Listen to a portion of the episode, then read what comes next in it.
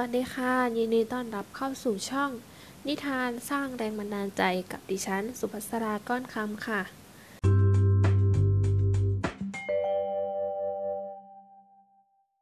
วันนี้นะคะเรามาพบกันใน EP แรก ถ้าพูดถึงนิทานเนี่ย เชื่อว่าหลายๆคนคงคุ้นเคย และเป็นที่ชื่นชอบกันในวัยเด็กใช่ไหมคะ จะเรียกว่าเด็กๆ เนี่ยโตมากับการฟังนิทานกันทุกคนเลยก็ว่าได้ค่ะ แต่เพื่อนๆอาจจะยังไม่รู้ที่มาของนิทาน ที่เราเคยฟังว่ามีที่มามาจากใคร ที่ไหนอย่างไร วันนี้ดิฉันก็จะมาเล่าประวัติความเป็นมาของนิทานให้เพื่อนๆฟังกันนะคะ จุดกำเนิดและวิวัฒนาการของนิทาน การถ่ายทอดเรื่องราวให้แก่กันในหมู่มนุษย์นั้น อาจกล่าวได้ว่าเริ่มขึ้นพร้อมกับการกำเนิดภาษาพูด นับเป็นจิตวิทยาความต้องการขั้นพื้นฐานของมนุษย์ ที่ต้องการสื่อสารกับบุคคลรอบข้างเล่าประสบการณ์ ความเชื่อ ความหวาดกลัว เพื่อแลกเปลี่ยนหรือสืบต่อรุ่นต่อรุ่นไปเรื่อยๆ แรกเริ่มทีเดียวนั้นมนุษย์เราเริ่มมีการบอกเล่าเรื่องราวต่างๆ ผ่านการสวดมนต์ มนุษย์มักร้องเพลงหรือบทสวดขณะกำลังทำงานไปด้วย เพื่อสร้างกำลังใจและความคืนเค็งในกลุ่ม ต่อมาก็พัฒนาขึ้นเป็นการเล่าเรื่องในเชิงสังคม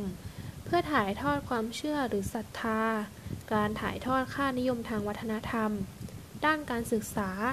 การสืบทอดตำนานเรื่องเล่าประดำปราต่างๆ หรือเพื่อความบันเทิงจะเห็นได้จากนิทานเป็นต้น ความทรงจำพื้นบ้านเป็นคำที่ใช้บรรยายเรื่องราวตำนานพื้นบ้าน หรือประมวลเรื่องประดำปราเกี่ยวกับเหตุการณ์ที่เกิดขึ้น ที่เล่าขานต่อๆกันมาจนชั่วลูกชั่วหลาน เหตุการณ์ที่บรรยายอาจจะเป็นความทรงจำของเหตุการณ์ที่เกิดขึ้น เป็นหลายสิบ หลายร้อย หรือหลายพันปีมาแล้ว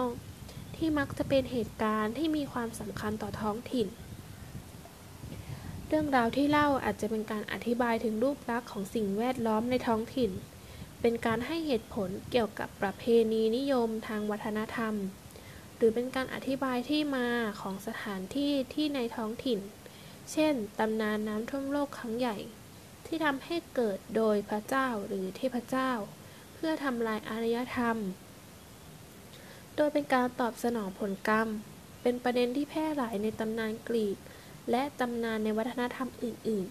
ๆ เรื่องราวของโนอาห์และเรือของโนอาห์ในเจเนซิสมัสยาวตารในคัมภีร์ปุราณะของฮินดู โดเคเรียน ในตำนานเทพเจ้ากีเมื่ออารยธรรมของมนุษย์พัฒนาสูงขึ้น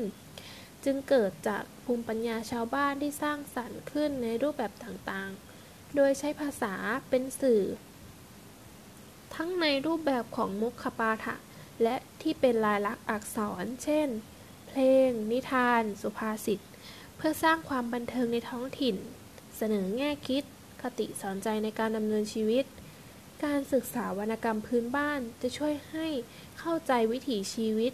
ค่านิยม ความเชื่อของบรรพบุรุษ วีรบุรุษ หรือวีรสตรีที่เคารพนับถือประจำท้องถิ่น ซึ่งเป็นรากฐานความคิด และพฤติกรรมของคนในยุคต่อมา เริ่มต้นจากการที่มนุษย์ เริ่มการถือกำเนิดคุณลักษณะความเป็นมนุษย์ ให้แก่สิ่งที่ไม่ใช่มนุษย์ ไม่ว่าจะเป็นสัตว์ สิ่งของสิ่งนามธรรมที่มีอยู่จริง หรือมีอยู่เพียงในจินตนาการก็ตาม คุณลักษณะดังกล่าวอาจหมายถึงการมีสติสำนึกรู้ ความรู้สึก อารมณ์ การมีเจตจำนง รวมไปถึงคุณธรรมของมนุษย์ จากการศึกษาทางโบราณคดีพบว่า หลักฐานย้อนไปหลังไกลที่สุดเมื่อประมาณ 30,000 ปีที่แล้ว คือภาพวาดครึ่งคนครึ่งสัตว์บนผนังถ้ำ เช่นเดียวกันกับตำนานความเชื่อทางศาสนาต่างๆ ที่กล่าวถึงจิตวิญญาณของธรรมชาติ แม่น้ำ สายลม พระแม่ปัจจพีที่ให้กำเนิดโลก พระเจ้าผู้สร้างสารสิ่ง และเทพเจ้าที่มีรูปลักษณ์และคุณธรรมอย่างมนุษย์ ถูกนำมาใช้ครั้งแรกโดยนักปราชญ์ชาวกรีกนามว่าเซโนฟาเนสเมื่อ 2,600 ปีก่อน เมื่อเขาสังเกตว่าผู้คนจะนับถือบูชาเทพเจ้า ที่มีรูปลักษณ์เหมือนกับพวกเขา เช่น เทพเจ้าของชาวกรีกมักจะมีผิวกายขาว ในขณะที่เทพเจ้าของชาวเอธิโอเปียมักจะมีผิวกายที่ดำ เขายังเสนออีกว่า หากม้าและลา มีความเชื่อทางศาสนา พระเจ้าของพวกเขาก็คงจะมีสี่ขา เหล่านี้ถือเป็นต้นกำเนิดรูปแบบ การเล่านิทานโดยใช้สัตว์เป็นตัวละคร ในการดำเนินเรื่องราว และเน้นไปที่ความเชื่อทางศาสนา